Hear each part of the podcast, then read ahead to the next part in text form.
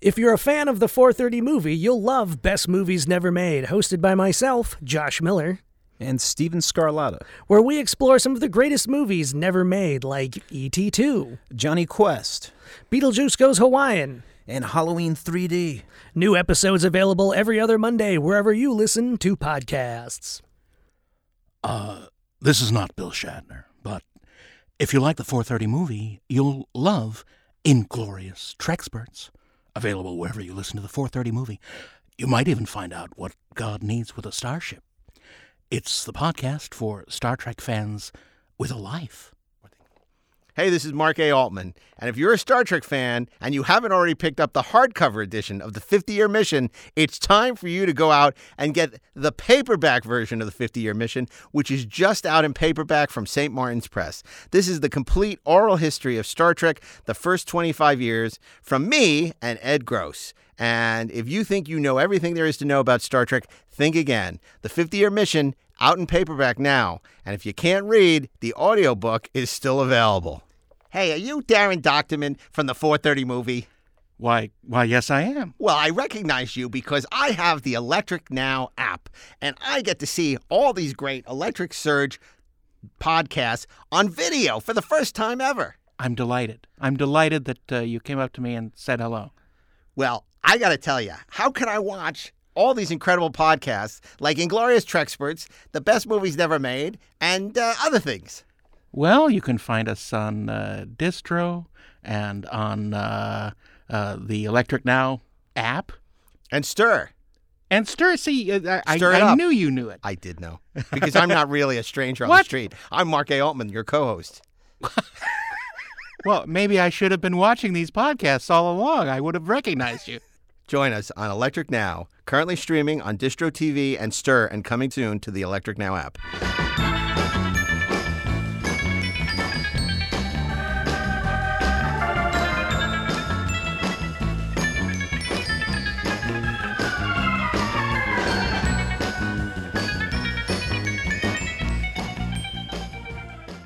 Hey, this is Mark A. Altman. And this is Daren Dochterman, and we are the Inglorious Treksperts.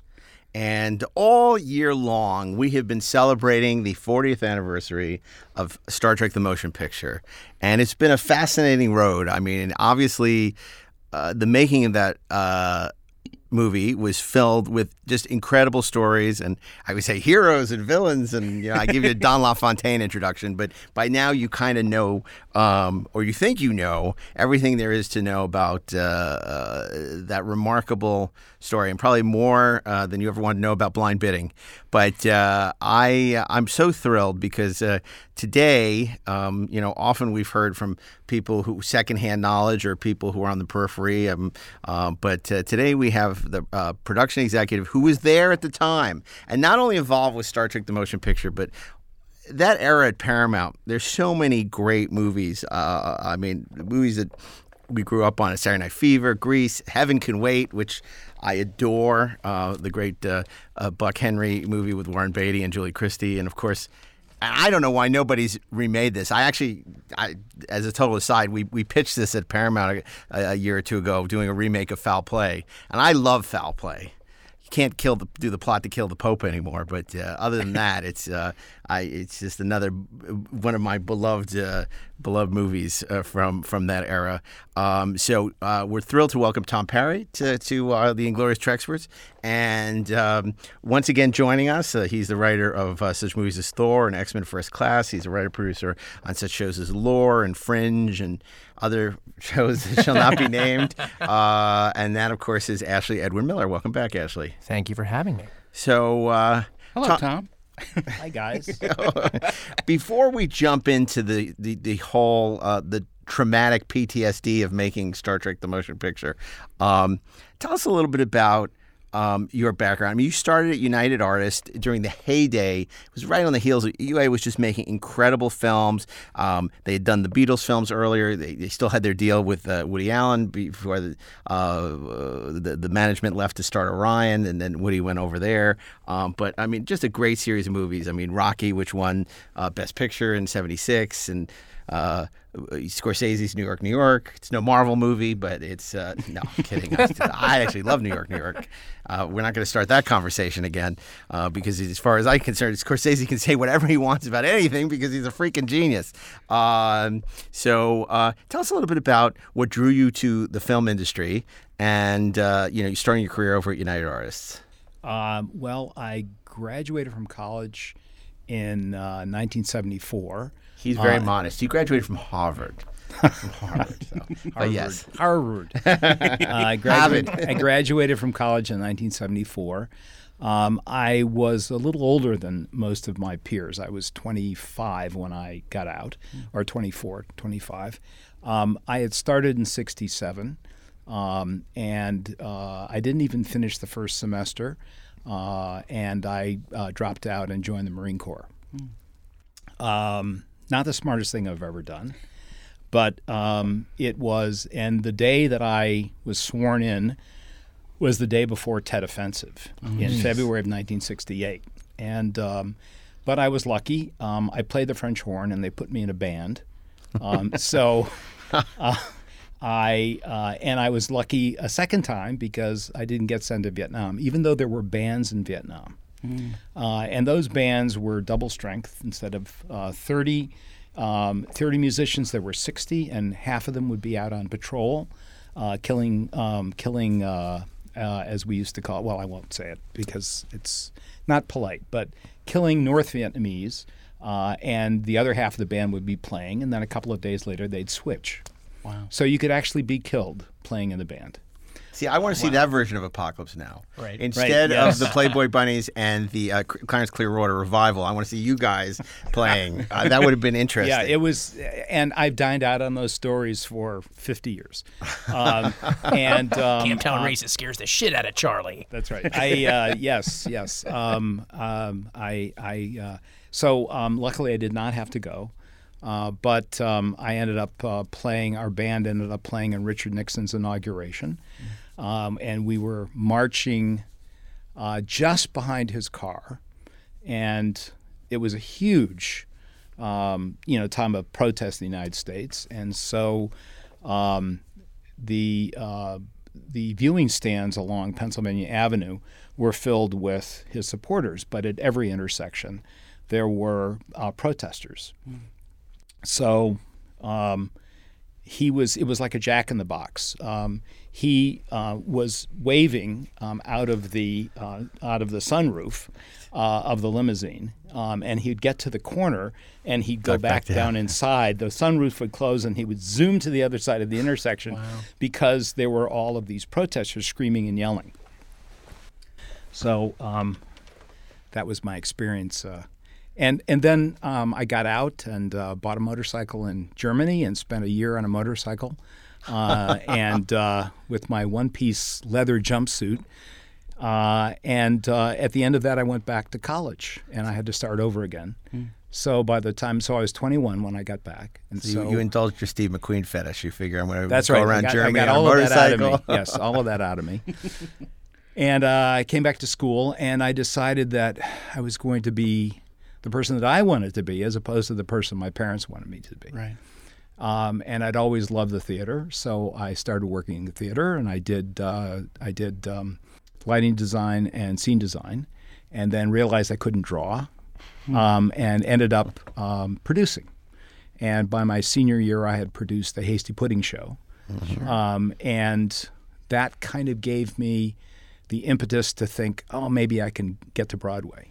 The problem in 1974, though, is that Broadway was going through one of its many iterations of dying out. Um, and my mentor at school said, Well, you know, why don't you go out to Hollywood and make movies? And I said, Well, I don't know anything about movies.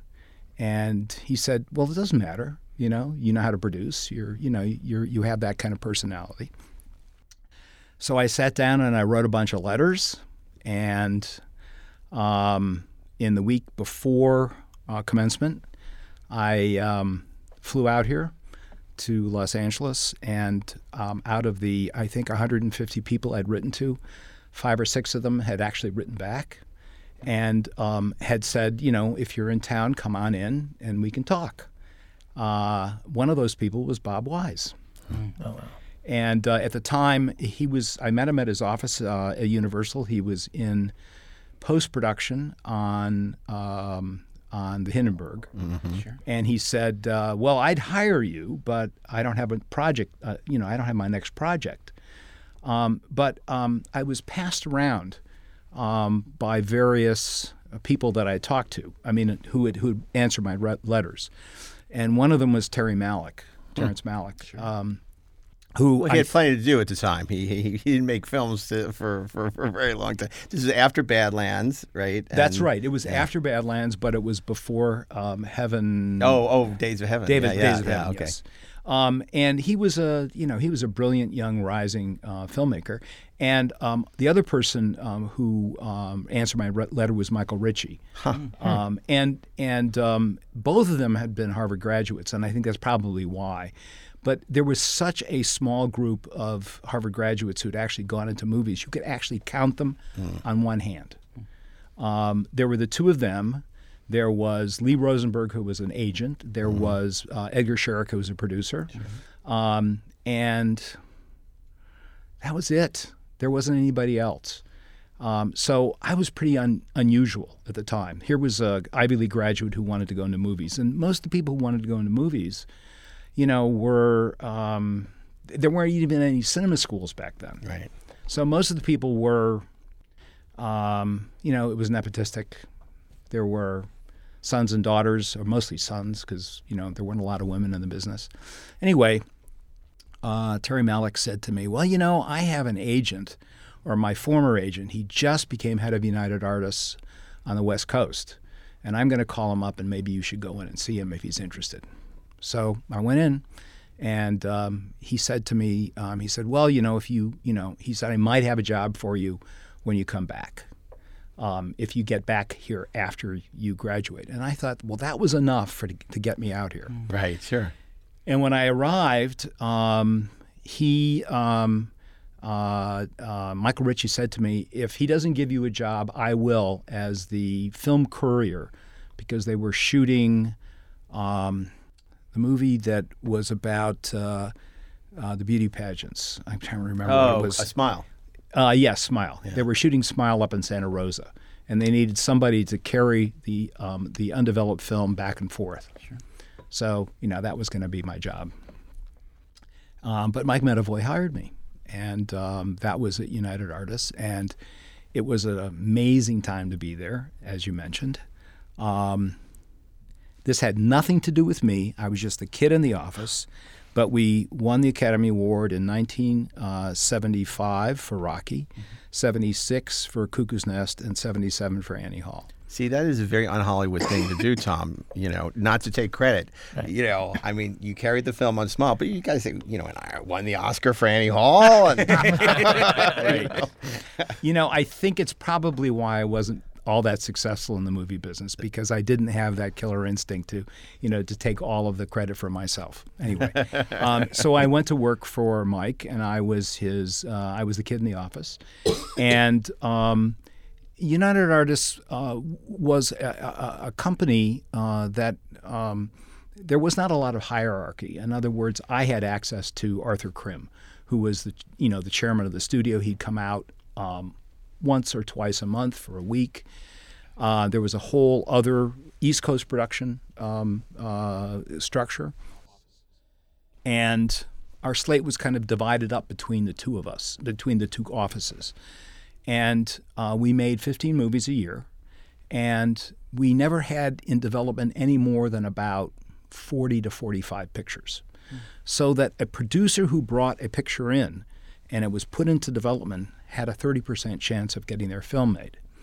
And that was pretty much the way Hollywood worked in those days.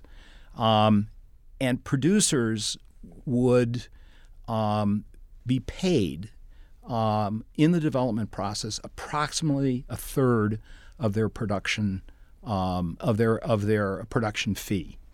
So if you had, you know, three movies in development, then you could, you know, earn a decent living. With then one of them or two of them, you know, one of them um, getting made.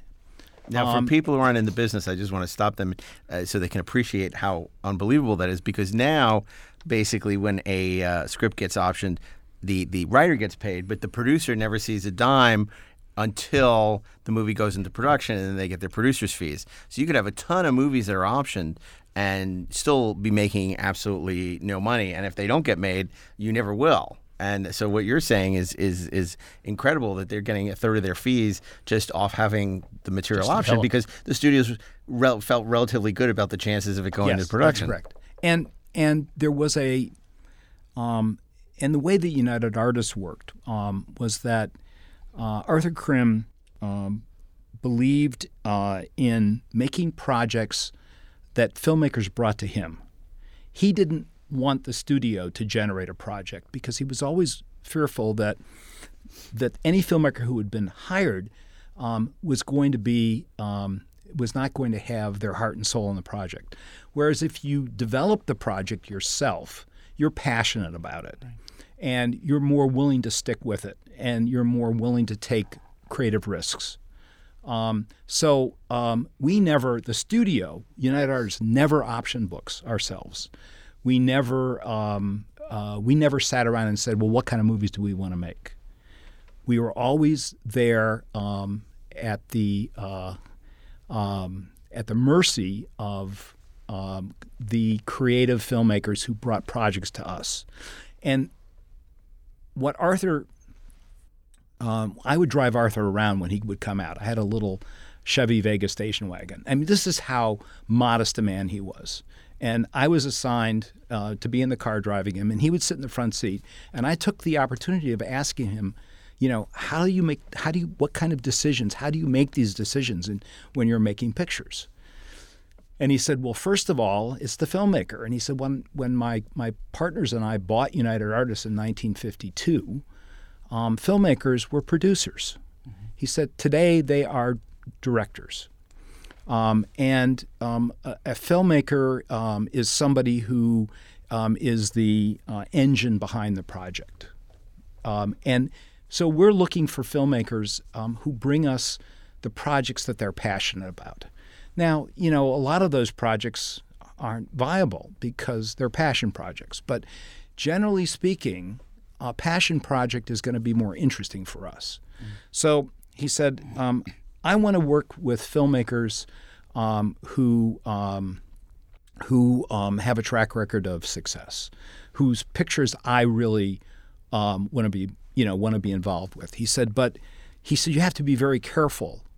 He said you don't want to work with a filmmaker after they've had a big success, because they are going to be more risk averse. He said, I would like to work with filmmakers who's who I judge a great filmmaker based on the best work they've ever done, not the last one. And I would rather be in, in business with a filmmaker after they've had um, a big failure because they're much hungrier at that point. So now you guys are sitting here going, wow, what kind of business was that? that must have been unbelievable to be in that business. Well, take a look at the kinds of pictures that were being made at the time. I mean, it was it was it was people like Arthur Krim uh, and Eric Pleskow, um, you know, who uh, the president. I mean, Krim was the chairman, Eric was the, the president, and they were making these pictures. And so Eric, uh, so so uh, Arthur would say to me, he said to me, so we we do this based on you know the filmmaker first. Is this a person we want to work with? Secondly, they bring us a project. Are we excited about the script? And it's about the script. It's not about the idea. It's about the script. And if we think the script is good, um, and we think it's not quite there yet, we want them to keep working on it, draft after draft after draft, and that's what we're paying for. Um, and then um, we all sit down, and it becomes this.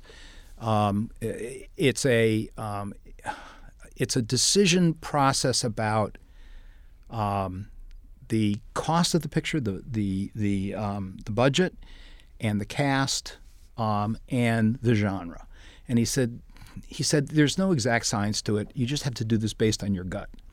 But the but um, um, uh, and then once we tell them to go ahead, once the script is ready, and um, we have a budget that we can all agree on, and we've got a cast that that works for all of us, then I don't want to see the picture until a director's cut.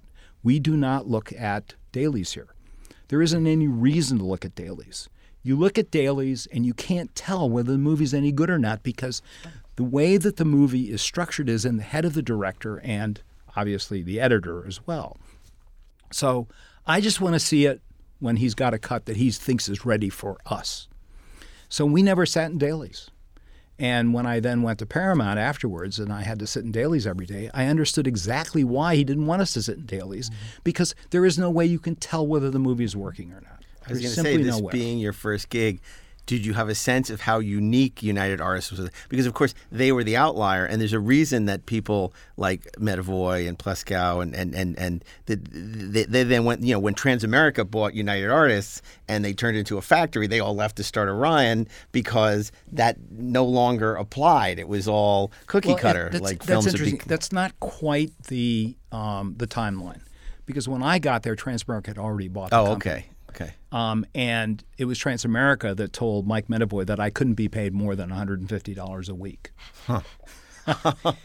wow. so um, that was, uh, and and Mike, you know, was embarrassed by that. He said, you know, I we should be able to pay her more than that. So he said, what you should do, Tom, is just put everything on your expense account, and I will, you know, and I'll I'll sign it. Mm-hmm. Um, and he said, "But I expect you, you know, to go out and meet people, and you know, and and uh, and and and get in ch- get in touch with every single young writer and young, young agent, and and that's your job, is you know to be the funnel for all this new talent to come into the studio." Um, it was a it was an amazing time. It was a great job to have. I had no idea uh, what the rest of Hollywood was like people had told me, Do you really want to go to Hollywood? It's a snake pit. People are horrible. and here I was at this company that actually wanted to hear my opinion.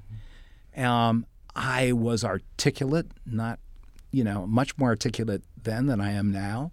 Um, I, um, I wrote well because I had been trained to write well. And I had a pretty good instinct about story, but I didn't have the tools. I didn't understand exactly why I felt this way. And if I was reaching for, well, you know, talking with a writer or director about why I didn't think something worked, I, I didn't have the vocabulary. So, um, sitting with Marty Scorsese, uh, um, when he brought us the script Raging for New York, New York. Oh, New York, New York, yeah. Um, and uh, Mike Mike loved having me in these meetings because he would turn to me and he would say, "Well, so Tom, what do you think?" Um, you know, my job had been to gather his notes and um, and Marcia Nasatir's notes. They, we were the three people in the office, and I would do the I would do my own notes, and my job was to collate them all. And then when the filmmaker came in, I would go through the notes. So I'm going through these notes with um, with uh, with Marty Scorsese and and it was Irwin Winkler and um, Bob Chartoff who were the two producers. And we're sitting there, and I'm reading through the notes, and I could tell that Marty was really upset because here is this 25 year old kid who's telling him, you know, what I thought about the movie, and you know, I didn't have any. Um, you know, I was I was pretty arrogant those days. So, you know, this kid who'd come out of Harvard and just thought, thought he knew everything, right? Um, and Marty finally said, I can't, I don't have to listen to this. This is bullshit. You know, you you're just a kid. and there was a silence in the room, and Mike turned to Marty and said, "Well, Marty, I actually, I happen to agree with him." then he said, uh, Tom, don't forget after work to pick up my laundry. you know, Tom went to Harvard. that was his way of, you know, kind of um, bragging that he had this smart kid working for him, but, you know, who, who would do the. Uh, give a little take. Yeah, he, he would, uh, yes. That's so funny. I mean, people don't realize that the, the risks that UA in particular took. I mean, you look at back in the 60s, you know, when Cubby Broccoli and Harry Saltzman walked in with James Bond and they couldn't get arrested. And UA, you know, jumps at it. And, you know, even when Columbia, uh, who had had the deal with uh, Cubby, um, you know, was basically passing or offering him next to nothing, and they said, "No, we want to do this." And of course, look at what it led to. But I mean, you're, talking about an era, and then you know Woody Allen, you know, who was basically stand up and was a supporting actor, and you know, uh, in, in in these you know movies for Charlie Feldman, and it's like to give him the freedom that you get. I mean, and he makes you know everything from Love and Death to Annie Hall to Manhattan. I mean, it's un, un unbelievable. That would this stuff would never happen today. Right. and and here here's something that people ask me a lot today. Um, why is it that movies um, are and Ashley, my apologies because because you're one of the you're one of the perpetrators of this writing writing uh, writing uh, uh, big action um, you know um, uh, uh, action noisy action uh, franchise movies, but most people and a lot of critics seem to blame the studios for this. Why aren't the studios smarter? Why can't they do more sophisticated movies? Well, the movie studios have been businesses, you know, from you know back in the early 1900s, and they um, they make movies for their audience. Right. They don't make movies for themselves. Um, and uh, in 1974, when I got into the business, and this was before there was any home video. Um, so the the vast majority of uh, revenue to the studios came from uh, the box office, theatrical release. Um, 80 per somewhere between 80 to 85 percent of the revenue um, of the worldwide revenue came from North America. 90 percent from the U.S. and 10 percent from Canada. Mm. The other 15 to 20 percent came from the rest of the world.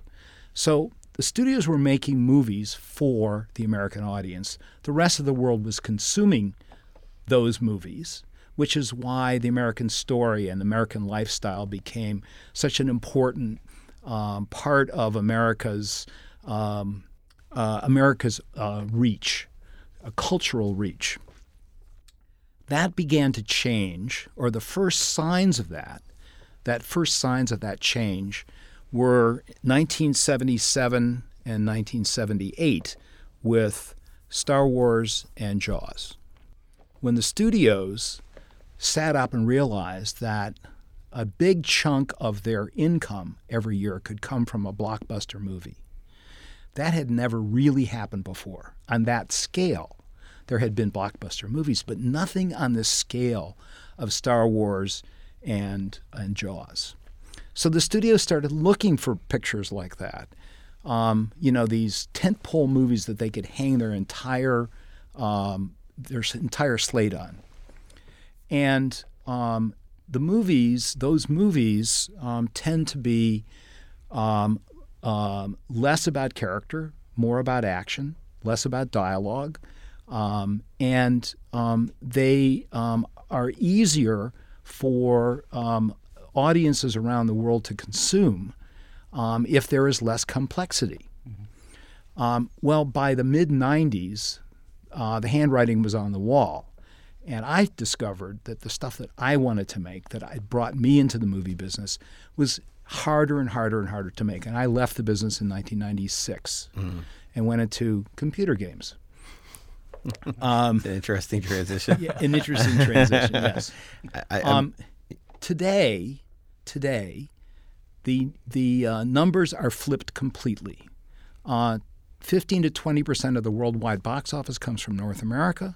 The rest of it comes from the rest of the world. So why do you think the studios are making the kind of movies they make? Right. They make them for their audience. They don't make them for critics. They don't make them for themselves. Sure, you know, you've got like Focus Features um, at Universal um, or um, whatever. Fox yeah, Sony Pictures Classics. Right. Yeah, exactly. Yeah.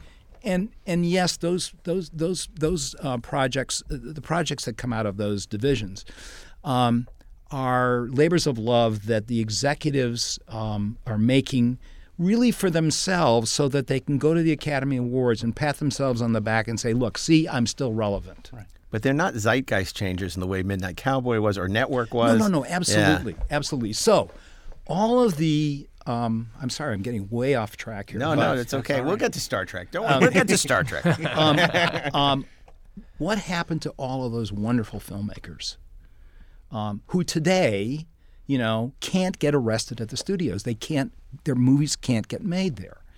Well, um, luckily, um, the streaming services stepped in, with HBO stepping in 20 years ago. Yeah, sure. With uh, The Sopranos. And today we now have the golden age of what I consider narrative entertainment.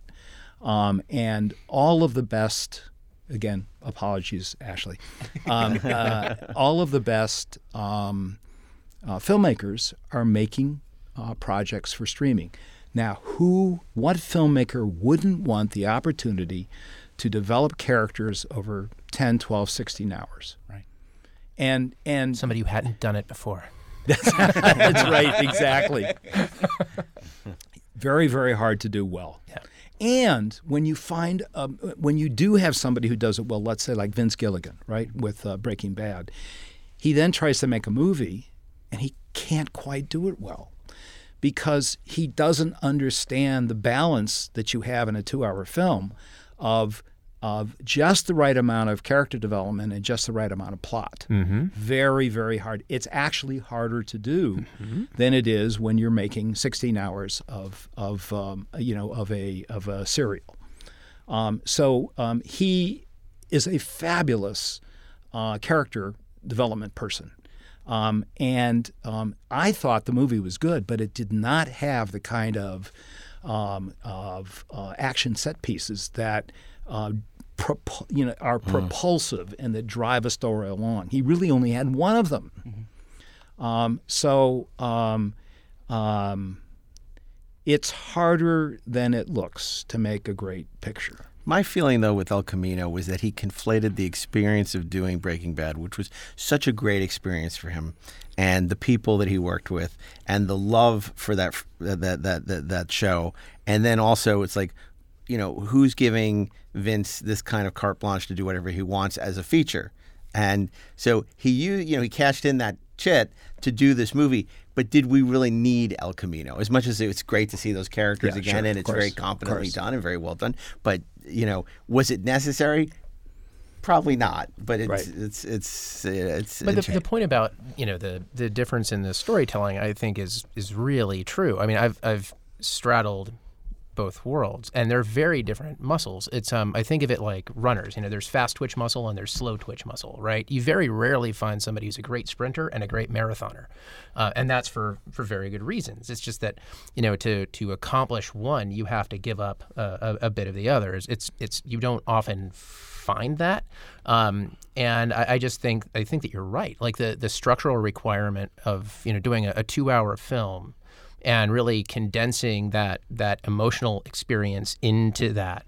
Um, and in some ways, shorthanding, and I don't mean that like in a cheap way, but but shorthanding the character development and really making it feel immediate versus something that unfolds over time are very different things. And and frankly, I don't know that there are I don't know that everybody who makes the transition from features into television does so successfully.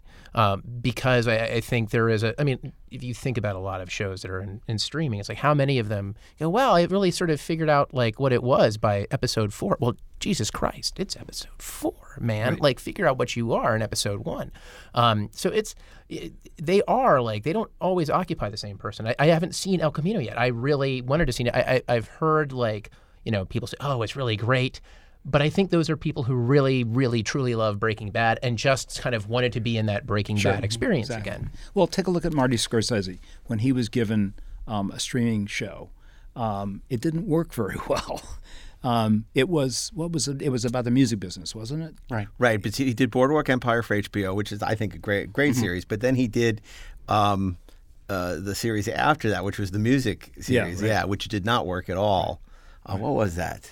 Remember the one? You know exactly what you're talking about. Yeah, That yeah, yeah, nobody can remember. Yeah, yeah, that's how Sorry. Marty. Can't remember. Sorry about that. anyway, so um, I um, um, I worked at UA for three years, and um, you know uh, it's a it's pretty much a truism that you know you you should be moving on uh, when you're in the entertainment business every two or two or three years. So it was time, and um, I had been. Uh, I had a, a group of peer friends. Um, Don Simpson was one of them.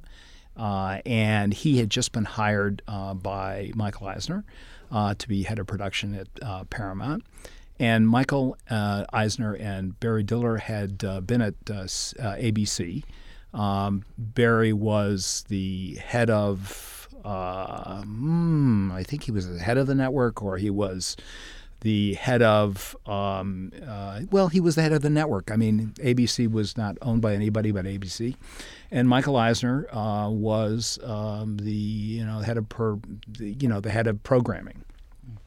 I think I got it right. Yeah, it was before Capital Cities bought them. That's right. right yes, and um, the two of them had um, pioneered the movie of the week. Right. And uh, they were coming off that you know huge success and um, Charlie Bluhdorn, who owned Gulf and Western and had bought Paramount, um, um, decided that uh, they would be the you know the new young uh, you know uh, kids on the block uh, in the movie business. So they had come out of TV, and um, it was Michael Eisner who basically ruined uh, film development because he brought with him the model of um, of uh, mo- movie of the week development. And the way the movie the week development worked, they had to make 50 movies a year, okay? Um, there was no way for them to have their doors open for people to just come in and pitch. They had to actually come up with the ideas themselves. And of course, there were a lot of people who came in and pitched. And um, you would come in and pitch um, a one line concept. And you would either be given um, a deal uh, to write you know, to write a script or, you know, you were shown the door. So um, their metric was that they would develop 150 of these scripts, um, and they would make they would make the least worst 50 of them. That's fantastic. But that Okay. also explains why, when they were at Disney, why Touchstone Pictures and, and, and Hollywood Pictures were so awful. And they just kept putting out billions of movies, and they were all awful. So if you um, uh, so you have to remember that in television in those days, um, what got people to tune in was you looked at tele- TV Guide, and there were three networks. Okay, and if you were and and everything was in real time. Okay, so if you wanted to, it was after dinner, you want to sit down and watch something, you took a look at TV Guide. And how would you make the decision? It wouldn't be based on what your friends told No, you, log line. like in like in like in the movies. Yeah. It was the log line. It was the one line, you know, um, that got you interested. So that's what they were buying. They were buying log lines because it wasn't about. It was it was basically the concept, or what would then were called high concept, which I always hated that term. It's really an exploitable concept, right? It was a one-liner. So they would sit there and they would put these one-liners into development. The scripts would come in, and they would make the least worst fifty of them. Okay. Well, speaking of the least worst, 50 of them, um, you know, I remember when I was talking f- for my book, 50 Year Mission, to um, David Picker about Star Trek The Motion Picture, but by then he had left UA and he was over at Paramount. He says, the one thing, he said, I hate science fiction. Uh, and the one thing I remember about Star Trek was that Charlie Bluhdorn, it was like his the project he wanted to do the most, probably because his daughter was a Star Trek fan. Um, and he's like, when are we going to get Star Trek? When are we going to get Star Trek going? And he said, that's what I remember about Star Trek. So fortunately, we have somebody who remembers a lot more about this. Tell us about because obviously we've in the past we've talked about the many iterations. It was going to be a low budget film. It was going to be a TV series. The Hughes networks fell, uh, Paramount network fell apart, and uh, then it was you know then it was going to be a, a feature. Um, Star Wars opened. You know, and, and and I think the the Planet of the Titans Phil Kaufman iteration predates you uh, at the studio. So tell us about Well, I got there in April of 1977. Okay. Okay. And um, the um, from what I read today, the um, the movie project um, had been um, had already been like the month before. Uh, or, or yeah, I, I think it was the month before the movie project had been finally um, had been finally put to rest, and there wasn't going to be a movie project anymore. Um, now there were six of us uh, who worked under Don Simpson, um, but we all worked for Michael Eisner. I mean, we would we would uh, be in and out of his office three or four times a day, And once a week, um, the six of us plus Don and sometimes Barry Diller, um, we would sit um, in our staff meeting and we would go through all the projects that we were going to be, you know, that we were that we were looking to try and make.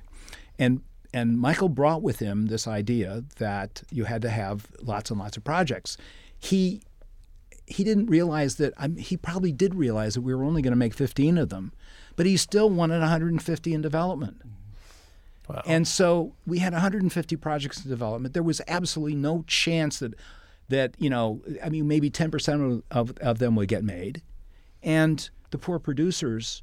Um, uh, because Paramount was doing this, the other studios thought, well, maybe Paramount knows something we don't know. So they all started doing it, and the producers then their their fees started uh, becoming you know uh, were getting depressed, and they could no longer make a third of their fee um, based on development. After a couple of years, it became ten percent of their fee. Um, and um, and it it was it was terrible for really good producers because really good producers then had to go out and bulk up on projects. And you couldn't be passionate anymore about you know having a hundred uh, having 15 or 20 projects in development. It was anyway widgets, yeah. so um, as you know the six of us seven of us um, including Don, were responsible for these 150 projects. We were responsible for going out and finding them, uh, for being the point of entry where people would come and pitch to us. Um, and then once um, Michael, basically Michael, would decide what got put into development, um, we would then uh, oversee the, the development process, which was, you know, uh, a, a, draft of a script. And because there were 150 in development, we never got beyond an extra draft. Whereas at UA, we would do three, four, five, six drafts until it either was right or it naturally it died a natural death. Uh, very frustrating, very very frustrating. Um, however, you know we were making 15 movies a year, and which meant that um, a couple of pictures a year each of us would oversee, um, and um, so out of the three years that I was there, I must have overseen about 30 screenplays and maybe a half a dozen films. Um, the two most memorable films were Star Trek: The Motion Picture and Airplane. Those were the two. Those were the two pictures that were that were you know that actually you know um, ha- got a lot of uh, uh, got a lot of um, uh, publicity. Um, so um, it must have been a couple of months after um, Star Wars had come out because Star Wars came out in May of '77, and I got to Paramount in April of '77. Uh, actually, on a side note, um, when Star Wars was in development at Fox, um, um, Dennis Stanfill, who is the chairman of Fox, put it into turnaround. Now, you guys know what turnaround is. I don't know whether the audience knows what turnaround is, but you're, the studio decides not to make a picture that they put money into for development. They give it back to the filmmaker. Filmmaker then has a period of time to go out and to find somebody else to make it. And if that other studio makes it, then the, the original studio gets paid back Their their, investment of the picture. Right. So Dennis Stanfill puts Star Wars into turnaround because the budget had climbed from nine million to eleven million dollars, and he thought, well, there's no way that we can possibly, you know, there's too much of a risk for us. Mm-hmm. So George Lucas had been Mike Medavoy's client, and George calls up Mike and says, "I've got the script in the turnaround. I'm sending it over to you." So it was the end of the day, and I knew nothing about any of this. Mike calls me into his office. He throws the script on my throws the script in at me, and he says, "Read this tonight." So you So- read Star Wars. I read Star Wars. and it was crap. How did you know? No.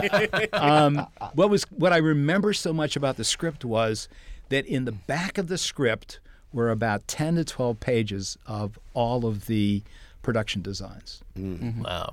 all of the you know of the renderings of the sets and i re- you know i went home and i read it and and i i wrote up a memo uh, the memo was i think we might want to do this because it could probably have the same kind of franchise possibility that the james bond movies have You were very, very, very prescient.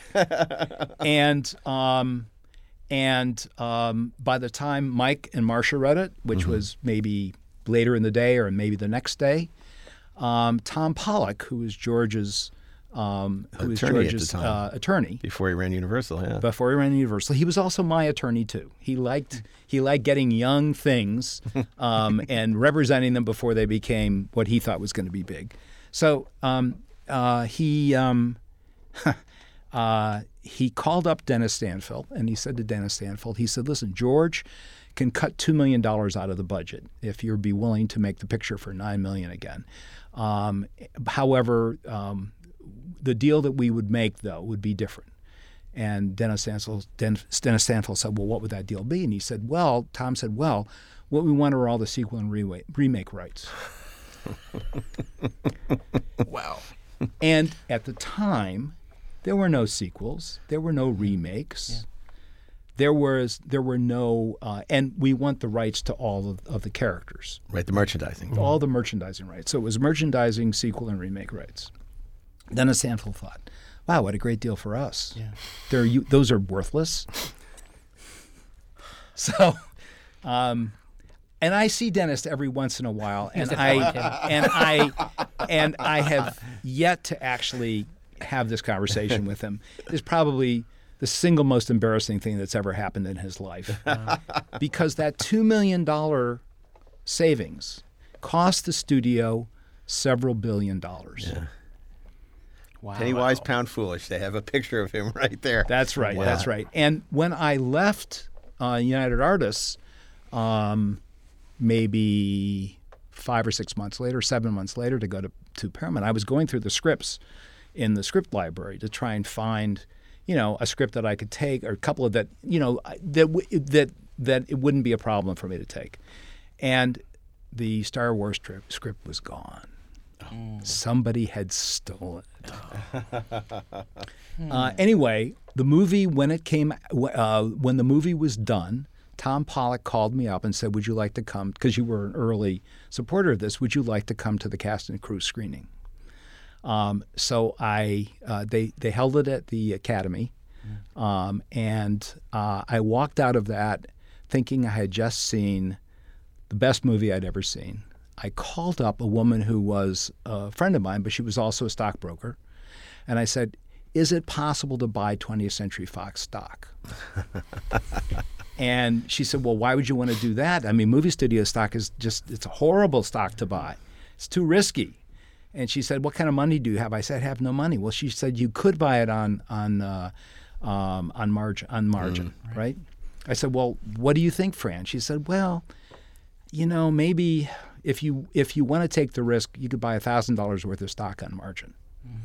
So I did that, and I paid off every single debt I'd ever had.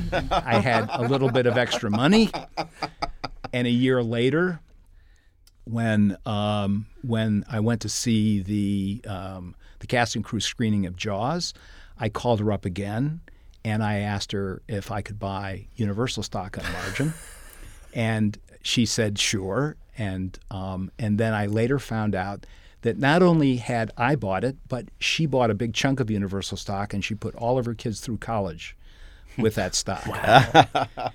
and after that, she kept on calling me, "What other movies are coming? Whatever the, you know." anyway, um, so um, uh, You did not Wars. do that with Gulf and Western for a Star Trek: Motion anyway, so so get, getting back to the the timeline here. So um, when I came into Paramount, we would you know we had our we had our weekly meetings, and and I remember pretty clearly that, and I you know Star Trek was I mean Star War uh, Star Trek was not something that I w- was a fan of. I I had missed it on television. You know, it had been when I was in in boarding school, so we weren't allowed to watch television.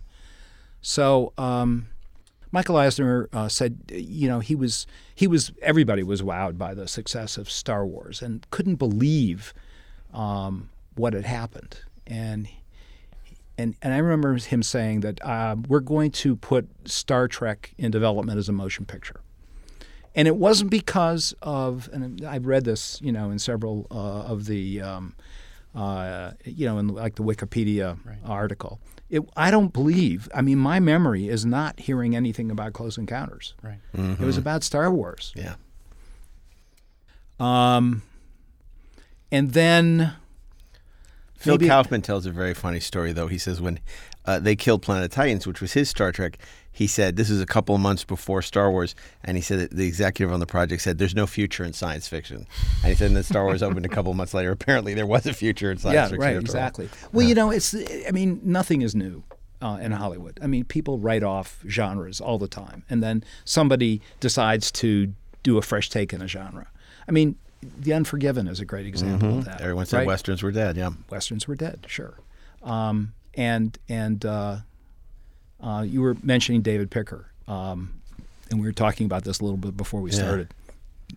I believe that David Picker had said in, uh, you know, his famous quote, because you know he was in charge of uh, greenlighting pictures at United Artists, and when he went to Paramount, that if I had turned down all the pictures that I made and made all the pictures that I had turned down, I would have the exact same track record.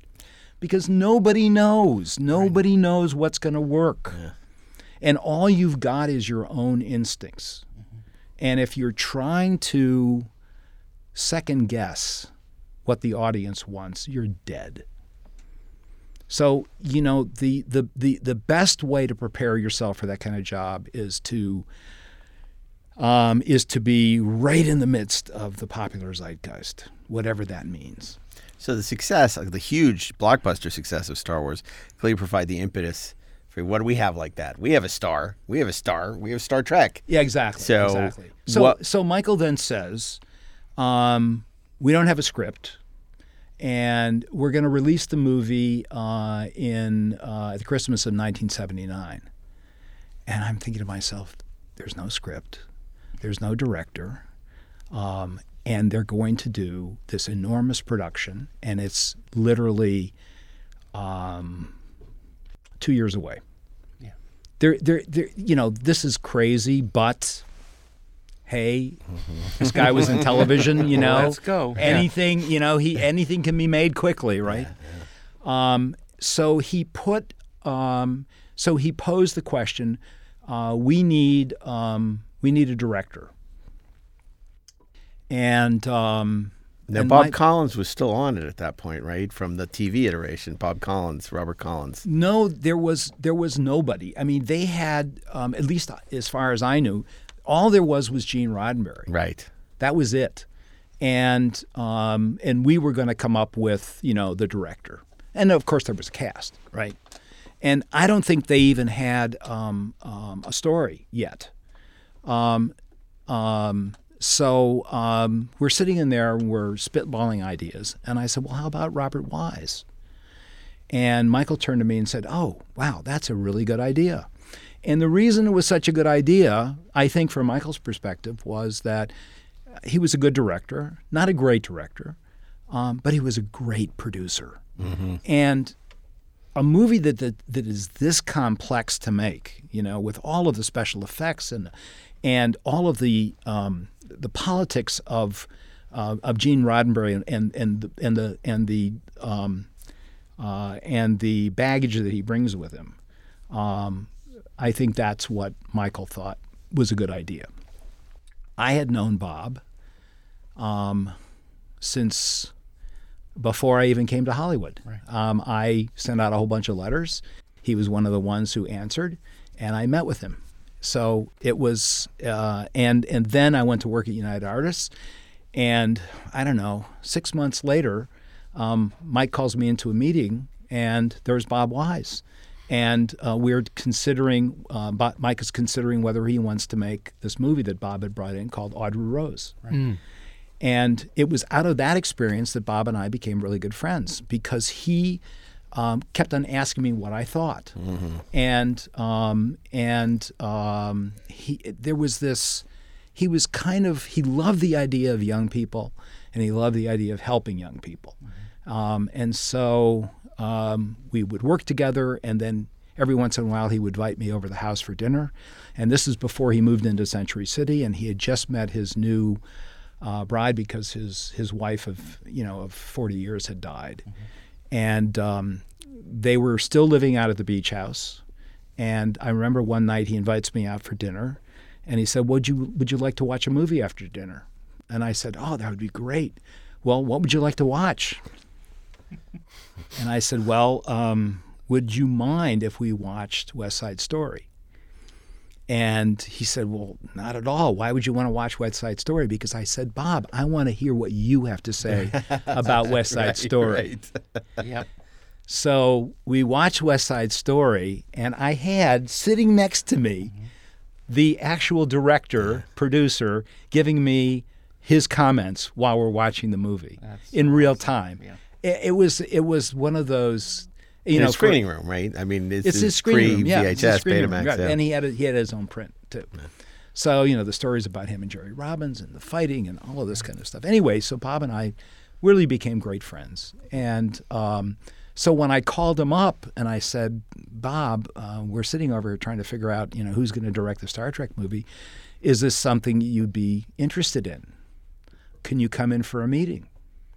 So he came over for the meeting, and because it was my relationship, I sat into the meeting with Michael and and uh, and uh, Don Simpson and Bob Wise and myself. And at the end of the meeting, Bob said that he would do it, and um, and so Michael um, Michael had decided that I was going to be the um, studio executive uh, responsible for the picture because of my relationship with Bob, and so it was my job then to figure out how we're going to get a script written. Um, there and and um, by this point, uh, Gene Roddenberry had a treatment. He had a like a three or four page idea, which was basically the V'Ger idea. Um, and I read it and I thought, well, this is pretty good science fiction. One of the things that Gene Roddenberry, well, the reason why Gene Roddenberry was so successful is because conceptually he was a great storyteller. He had great ideas. He had great um, uh, um, uh, concepts. And every single one of those Star Trek episodes was a great science fiction concept. What if, right?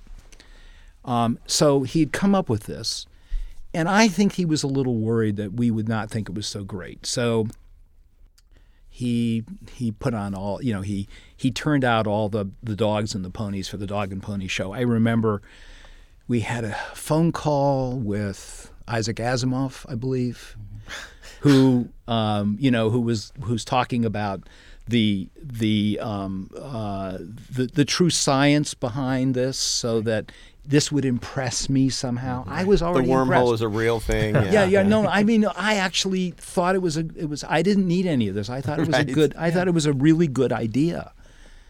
Um, and then he got this guy from NASA involved. yeah. Those guys. Jesco von Je- Jessica Puttkamer. Buttermaker. Puttkamer. Footcomer, yes. Yes. Right. Yes, Jesco von Puttkamer. right. We have a Him- running gag with he- that name on this show, Uh, okay. and uh, we're we're familiar. Also with, known as with- Jessica Van Puttermaker. Right. That's how Along with you- Wernher von Braun. Yes. Yes. All of those ex Nazis, right? Um, so, um, uh, so you know, I was the one. I mean, and and and um, um, Gene Roddenberry kept on, you know, um, he was lobbying for his choice of a writer. And who he wanted was Harold Livingston, who was a TV writer. And I read, you know, a couple of Harold Livingston's things, and he was a TV writer.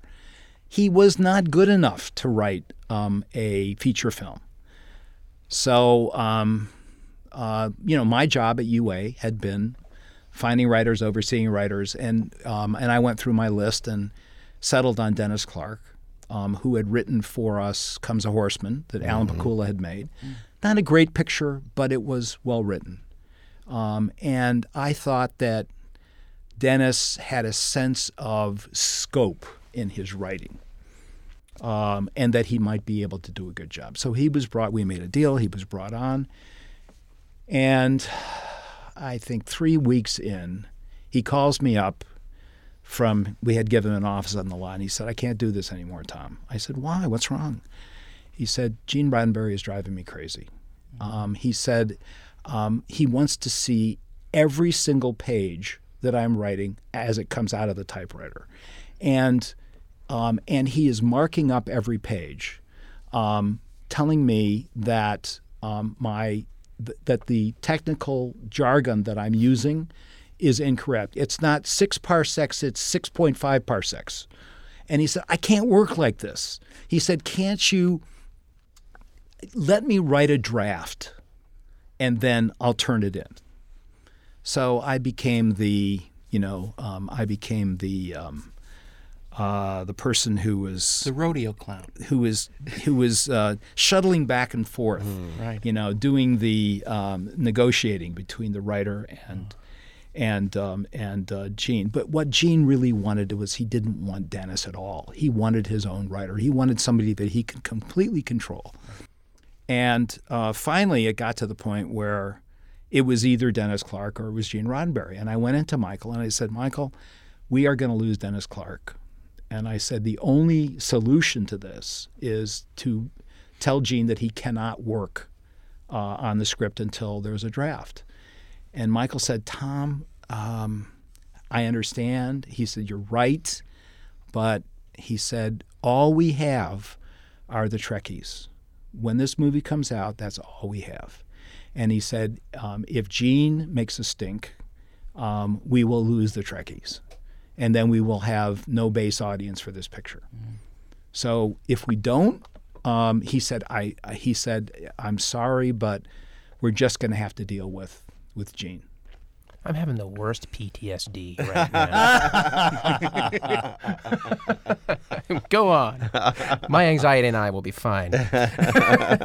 yes, I mean, can you imagine not supporting? You know, I mean, this was my job was to support the talent, to support the writers.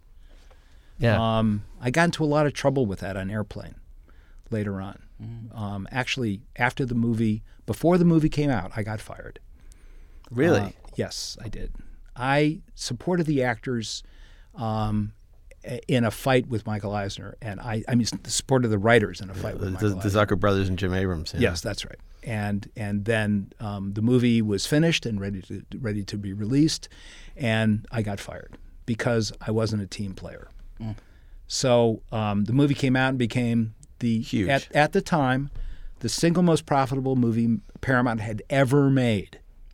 The budget and the budget in in Wikipedia is wrong. The budget was 1.1 million dollars, and it did 100 million dollars in rentals. Wow. Um, but I got fired.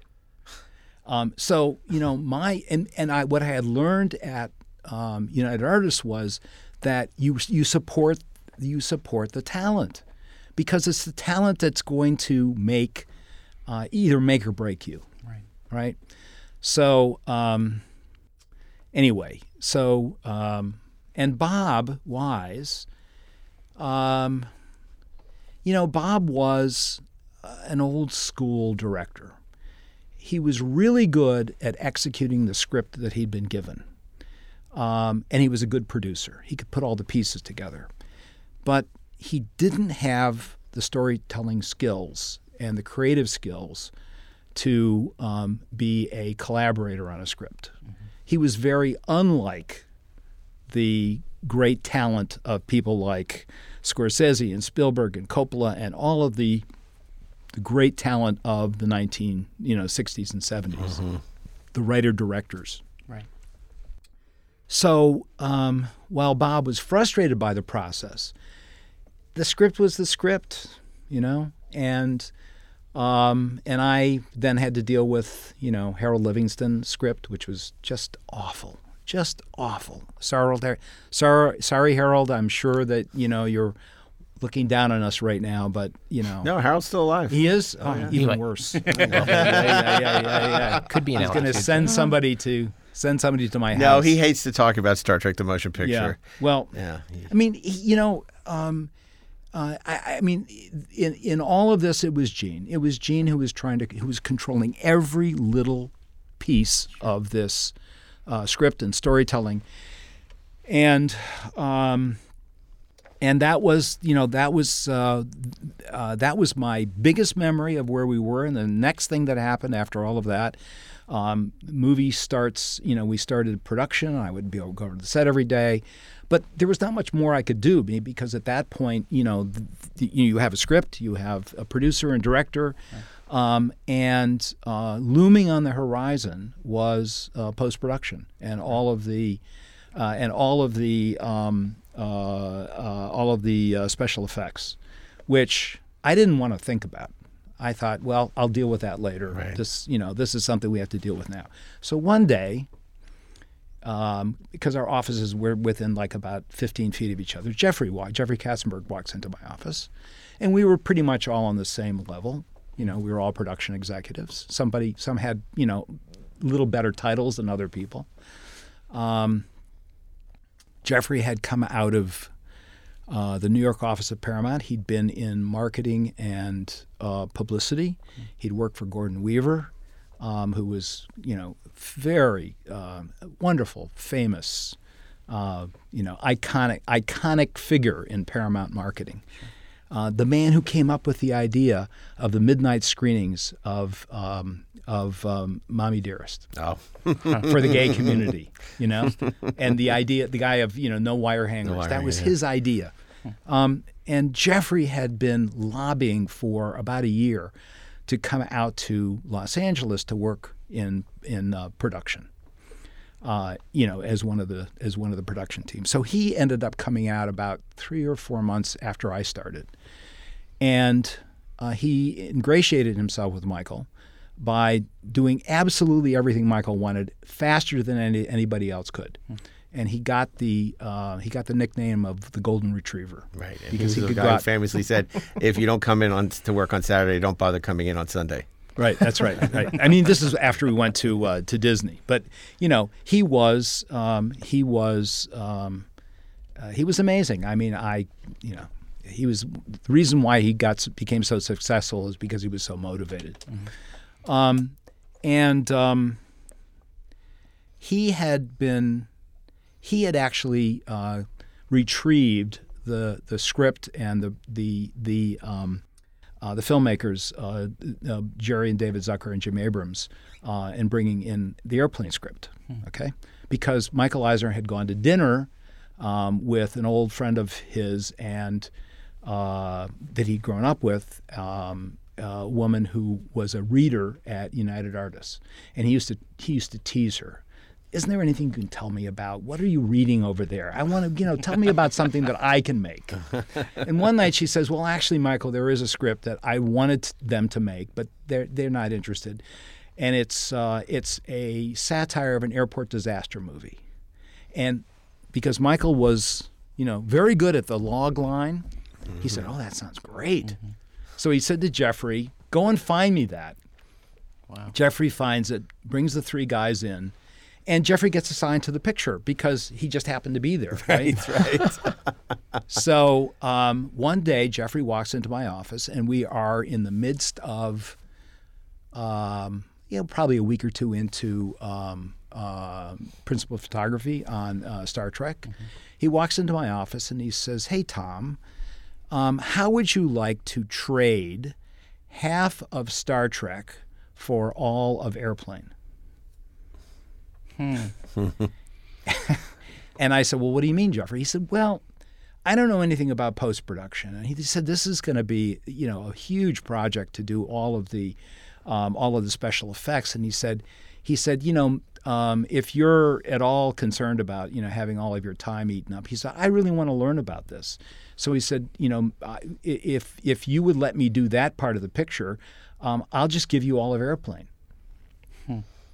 And I said, well, I'd have to read the airplane script first. Um, and so I read the script, and I did not think it was funny. I didn't get it. But in, as opposed, to, but instead of turning it down, I thought, well, let me let, talk to the filmmakers because you know the filmmakers tell you what it is they are going to, do, how they're going to make something, right. So I brought the three of them in, and I said to them, um, you know, we're thinking maybe of switching, you know, the person who's going to oversee this, and can you tell me, um, you know, what your concept is here? And when they said, well, um, we're going to play this as completely straight, all the jokes are going to be on this. Nobody is laughing at this on screen. And the minute they said that, I got it completely because I uh, had been schooled in uh, sophomore humor, you know, in college, doing the hasty pudding Hasty show. pudding, yeah. Right.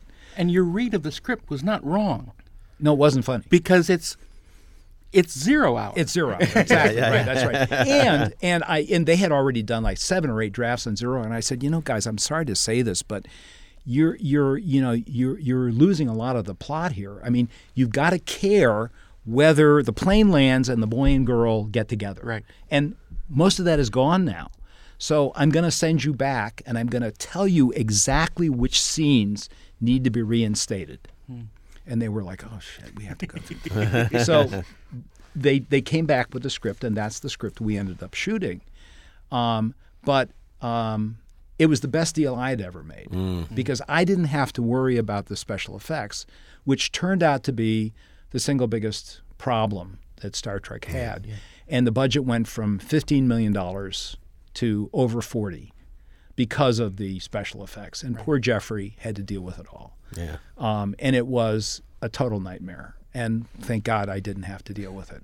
And I got to do Airplane, which was, you know, it was like being back in college. It was so much fun, with the exception that Michael Eisner, you know, insisted that we needed to have uh, Barry Manilow as the star of of uh, of uh, Airplane. Oh, God.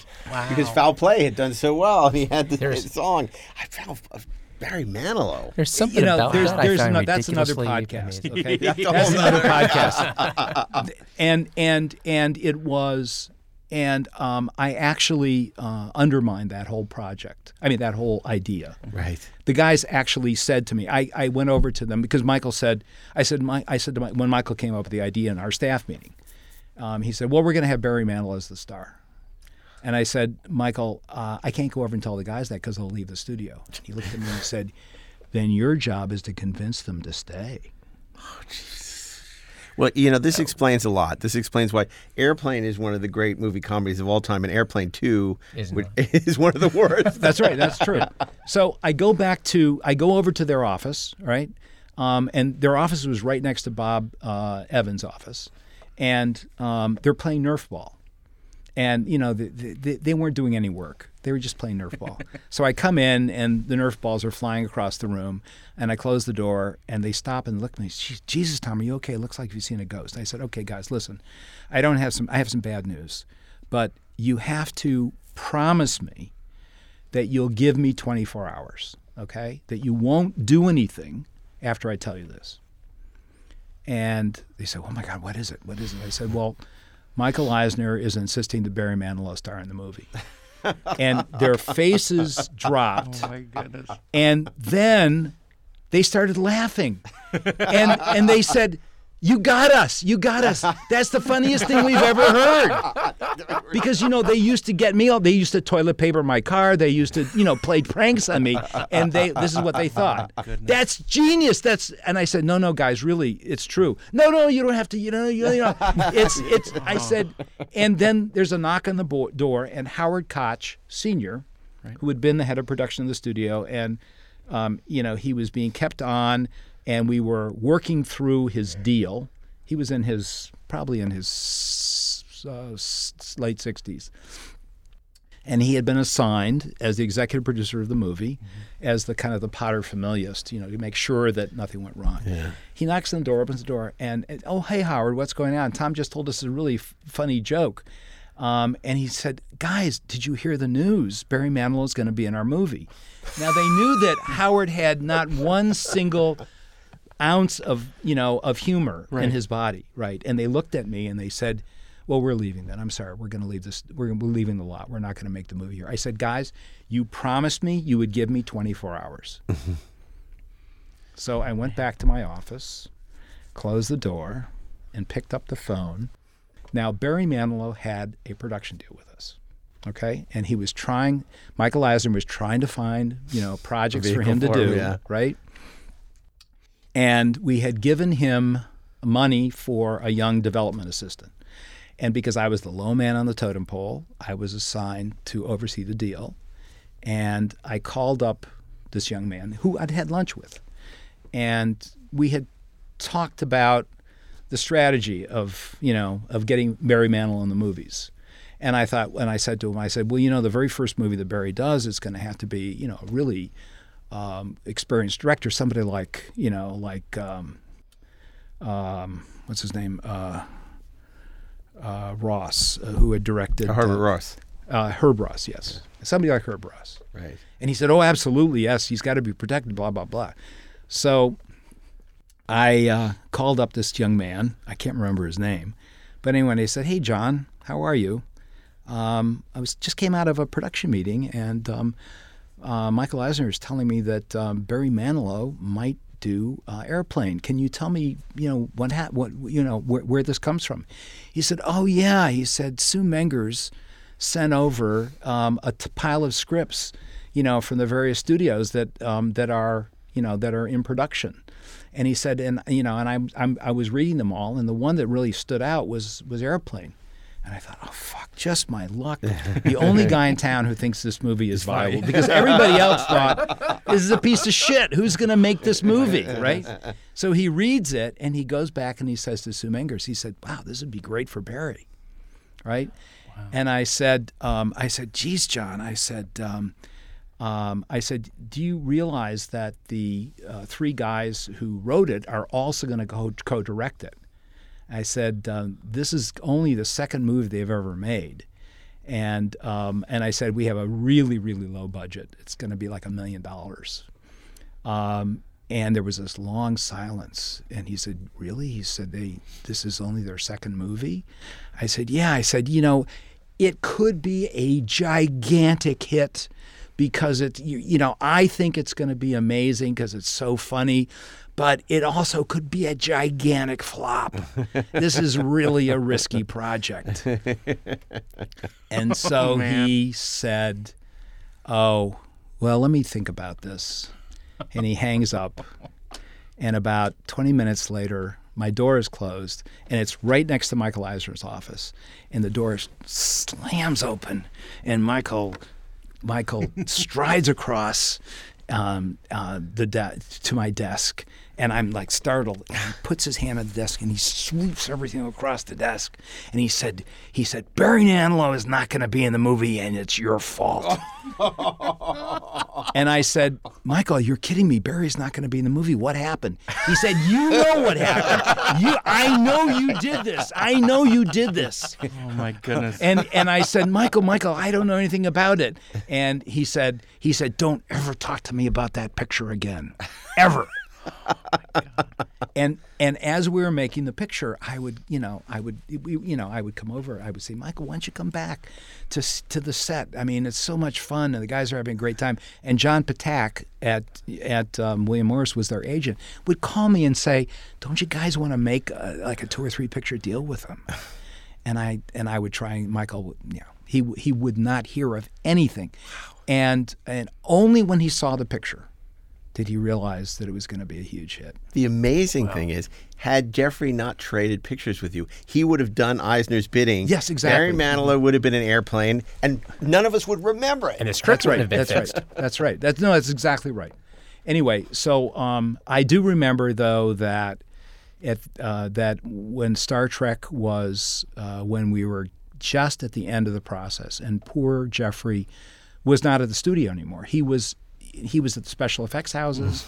He was at the lab, and um, He tells a story about you know putting thousands of miles on his car, driving back and forth That's true. between Marina Yeah. Del Rey Yes. and Van Nuys. And, Yes, right. you know, and then the um, and then um, they had to make the um, because you know Michael uh, two years before had set the uh, release date as Christmas. December seventh, nineteen seventy nine. Yeah. Yes, and so um, uh, it was right down to the wire, and they they um, rented a hangar out at LAX. I believe that was that's where it was, and the lab. Uh, and they had, and because it was a wide release, there were you know thousands of theaters, so they had lined the film cans up, and they the lab was making one reel at a time, okay, and they and the and the and the cans were all lined up, and the reels were going in, and then they would get to the next reel, and it would go in, and finally, I don't know what it was, but just a couple of hours before the be, you know, before um, the planes were to take off, they finally finished it, and they were able to ship everything out to the theaters by the next day, and it finally got released. And there's that legendary story how the National was playing it before they got the final reel, and that was being hand carried Really? wet to the National. Uh, Probably true. Probably true. I uh, w- how did your relationship with Robert Wise uh, uh, go? I mean, I, I obviously you got him into this. you know what? He didn't blame me, and I felt terrible that it was basically his last film, um, and I felt like I had ruined his career. You know, to put your mind a little at ease, when I got to work with him for about a year and a half on the director's edition back Right. in, in 2000, he could never stop singing the praises of you. wow. that you were the you know you know one of the the points of uh, of light during that production. Wow, that's And- nice to hear. and- wow, You know, because of his experience doing the film, he hadn't talked about it for 18 years. right. um, uh, after after it came out. But as as we were able to sort of bring him out and have him talk about it again, and you know give him the extra two months of post production that he desperately needed, um, he was able to finally you know mold it into uh, something that he was happy with, and you know he he talked about you you know glowingly, and uh, he he never he never blamed you for it. So. and there was plenty of blame to go around. There sure was. There sure He was. He was um, a gentleman. He was a wonderful, wonderful man, and um, my uh, my husband, who I've we've been together now for almost 25 years, uh, I introduced Bob to him, and Bob couldn't have been you know more wonderful. Um, and Juan, um, who is a you know internationally well-known uh, portrait artist who flies all over the world doing these these wonderful portraits. Um, he was so excited to meet Bob. Um, was so excited to just have you know uh, this this um, secondhand or you know one step removed, one you know uh, six degrees of sep- one degree of separation removed from all these incredible films that he had done, and Bob's um, health and career, you know, came to um, you know slow down, and then it was very sad because you know he couldn't get projects made, and he still wanted to. Um, he had to close his office down, um, and by this point, he and Millicent had moved to Century City into a into his beautiful duplex, and um, he, um, he was very, very depressed that he had to give up his office in Beverly Hills. Very depressed. And Millicent calls Juan up and says, Juan, do you think you could help me um, by recreating Bob's office in the house here? And we won't tell him. And you know, you'll you and I'll go over and we'll take everything out of the office, and I'll leave it up to you to recreate his office. And Juan has this, you know, fabulous artistic sensibility. So Juan spent the day, um, and Millicent said nothing to Bob about it. And then when Bob came home, um, they took him down to the new room that Juan had created, and he burst into tears. oh, what a great story! And um, and of course, you know, Juan just loved meeting, you know, people like George Chakiris and and the you know the cast from from uh, uh, Sound of Music, and uh, um, so uh, he, he, Juan loves to collect. You know, faded movie stars. Um, so, um, What he didn't want to meet Shatner and Nimoy and, and George Takei. What's wrong with the? Well, you know, uh, speaking of which, um, George Takei uh, and Juan and, and George and and uh, Brad uh, and and Juan and I have become great friends over the last decade or so. And he comes to the house for dinner every once in a while. And um, when when um, I mean, I had remembered him, of course. Obviously, who would forget? Who could forget George? He didn't remember me at all. And we were sitting at dinner in the house. You know, it was a dinner party, and he had been brought by he and and and, and Brad had been brought by mutual friends. And I said, you know, George, we do share something in common. and it's uh, Star Trek: The Motion Picture. What what is what is it about Star Trek? I said, well, I was the studio executive in charge of it. He said, "You were? you, you were responsible for that that horrible experience." Um, it was difficult for everybody. It was a very very tough movie to make, and and um, you know, uh, because the movie was successful, um, you know, in terms of box office, got terrible reviews, but it was successful enough for the studio to ba- barely eke out a profit. Right. Right. And at the time, I thank God that somebody uncovered what the real budget was, because Paramount tried to keep it a secret for you know years and years and years. Do you know that it cost more to make than Heaven's Gate, Yeah. which destroyed destroyed United Artists? So up to that moment in time, it was the most expensive movie that had ever been made. But the uh-huh. difference, unlike Heaven's Gate, is it it made money it made regardless. money. Yes, yeah, it right. Made, it made and money. Michael Eisner was absolutely right that if Gene Roddenberry had walked off the production, all the Trekkies never would have come to the picture. But you know, it's funny. We we talked. You talked earlier about how Star Wars and well, Jaws and Star Wars changed the business in terms of blockbusters and no longer so doing platform releases, these wide releases. But Star Trek changed the business too because it really is one of those seminal films in terms of showing an IP launching Yes. a movie mm-hmm. franchise. Yes. Star Wars was original concept. Yes. so you could say Star right. Wars was a you know. You know, just as much as you know, cries and whispers. I mean, it was original, but uh, but Star Trek was based on a quote unquote failed TV series, and right. we're still living with the, the, the impact of Star Trek's success That's all right. these years That's right. later. And um, Michael had a lot of issues as a leader, and um, he had some really. He was really, really talented at, at, at some things, and he really needed to get out of his way, his own way on other things. But one of the things that he was so talented at was understanding um, the idea of a concept and and what the audience was would would would buy, and he he had been incredibly successful uh, with the movies of the week.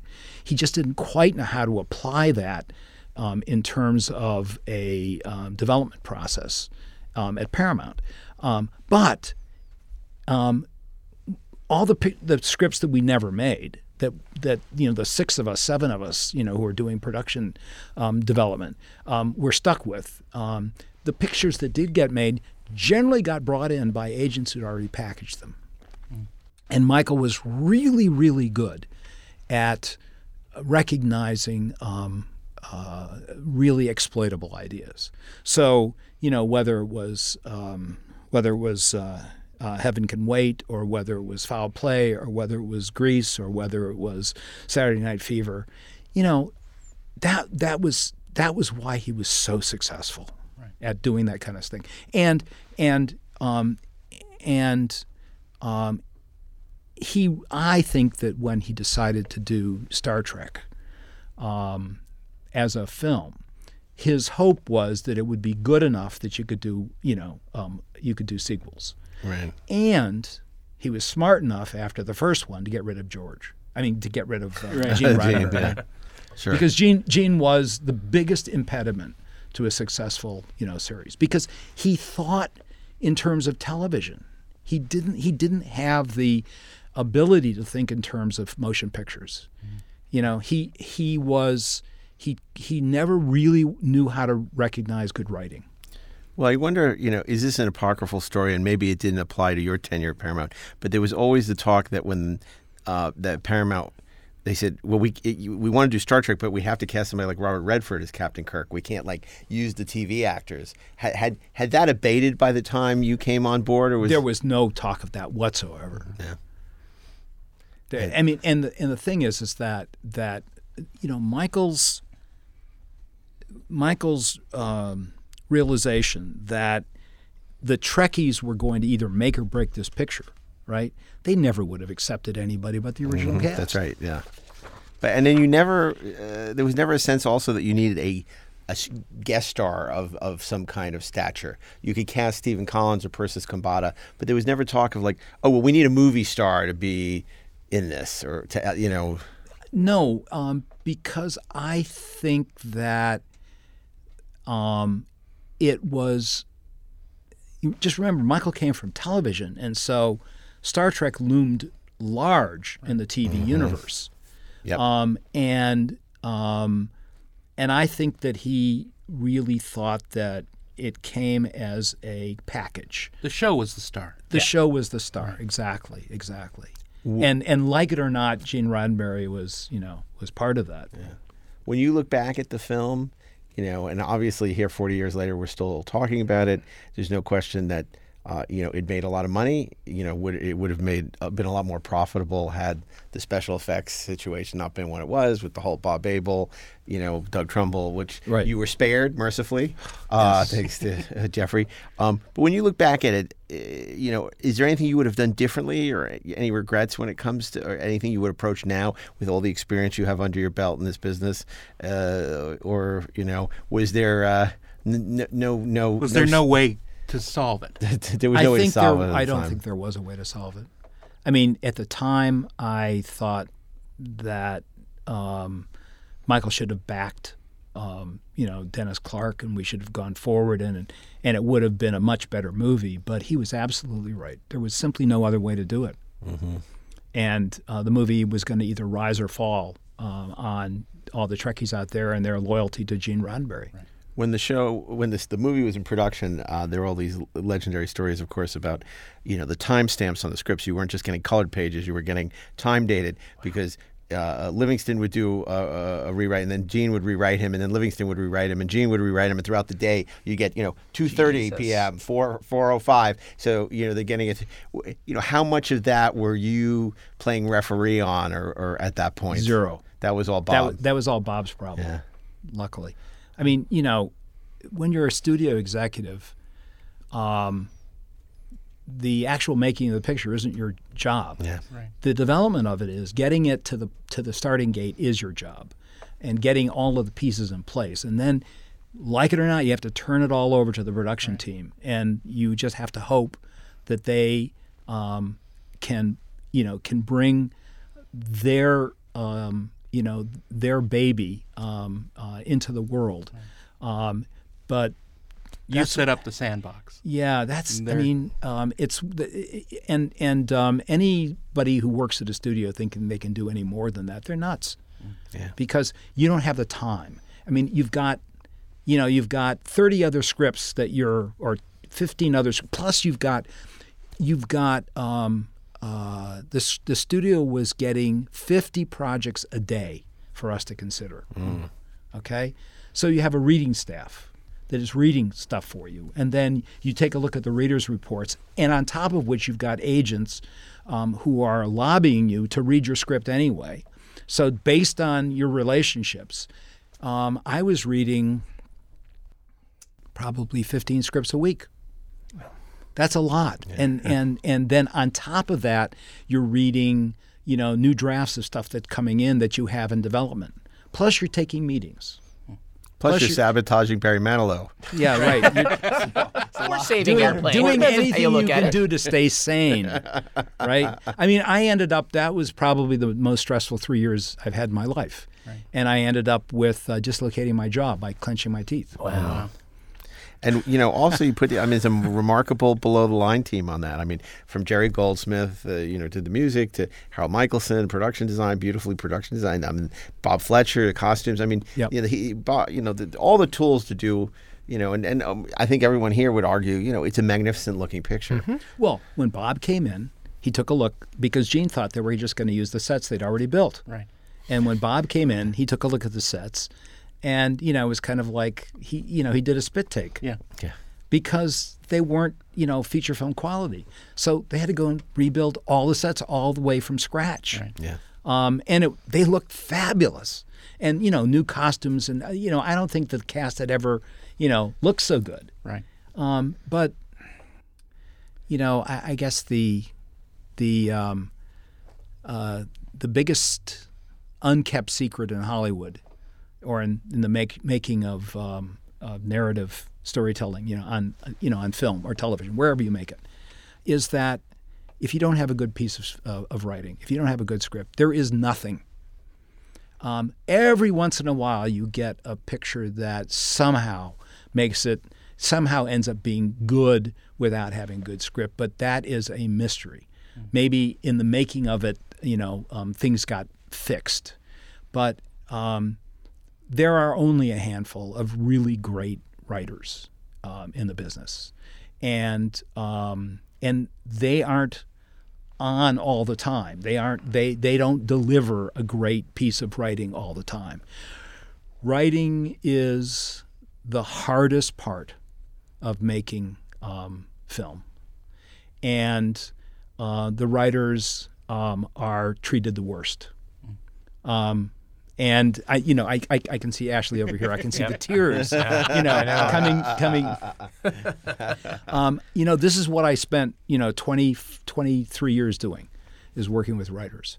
And um, in any given year, there were maybe, maybe um, seven or eight great scripts out of the thousands that people were writing. And part of that was due to the fact that there are a lot of writers who think they're great writers because they can write great dialog But great writing is really all about telling the story. And storytelling is a rare, natural ability at storytelling is a really rare talent. Um, most people have to learn it, have to learn the craft of it. Um, and even then, it's hard to do. Um, so um, it all starts with a great script. And if you don't have a great script, forget it. Well, I have to say this has been a super treat. This has been a great one. So uh, we're, we're so appreciative, you, know, for you coming in. I know uh, there are probably so many other movies in your career that you would love to talk about, but we made you talk about Star Trek: The Motion Picture. And I went way over our time too. I'm Oh, sorry about that. That's It's quite all okay. right. It was worth it. And you thought you wouldn't have enough to talk about for an hour. We could, oh, look, I, we could go on another hour, but you know, so uh, but we're not going to because uh, the people, uh, the next podcast will be very upset. Thank you. Uh, but thank My you, pleasure. Thank you It's a for lot of joining fun. us. A lot of for fun. Glorious Treksperts. And if you're a fan of this podcast, you may want to check out Electric Surge's other podcasts, like the 4:30 Movie every Friday, uh, as well as the Rebel and the Rogue, a Star Wars podcast every Tuesday, and Best Movies Never Made. It's one of my favorites. Best Movies Never Made every other Monday.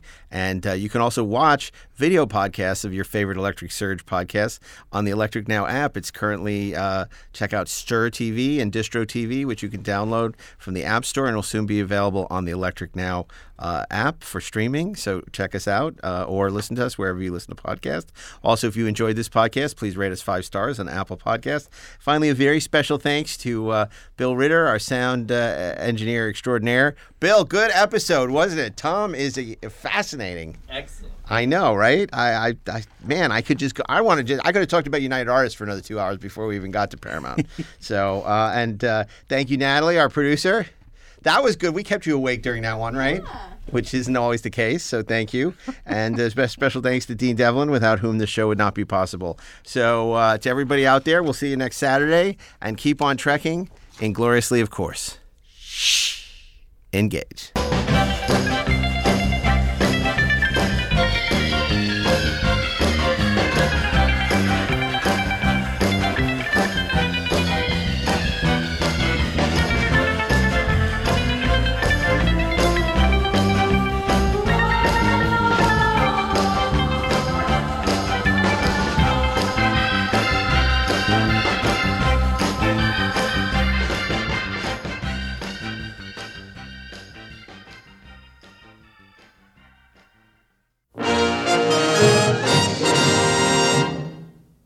The show was produced by Dean Devlin and Mark A. Altman and is an Electric Surge Network production.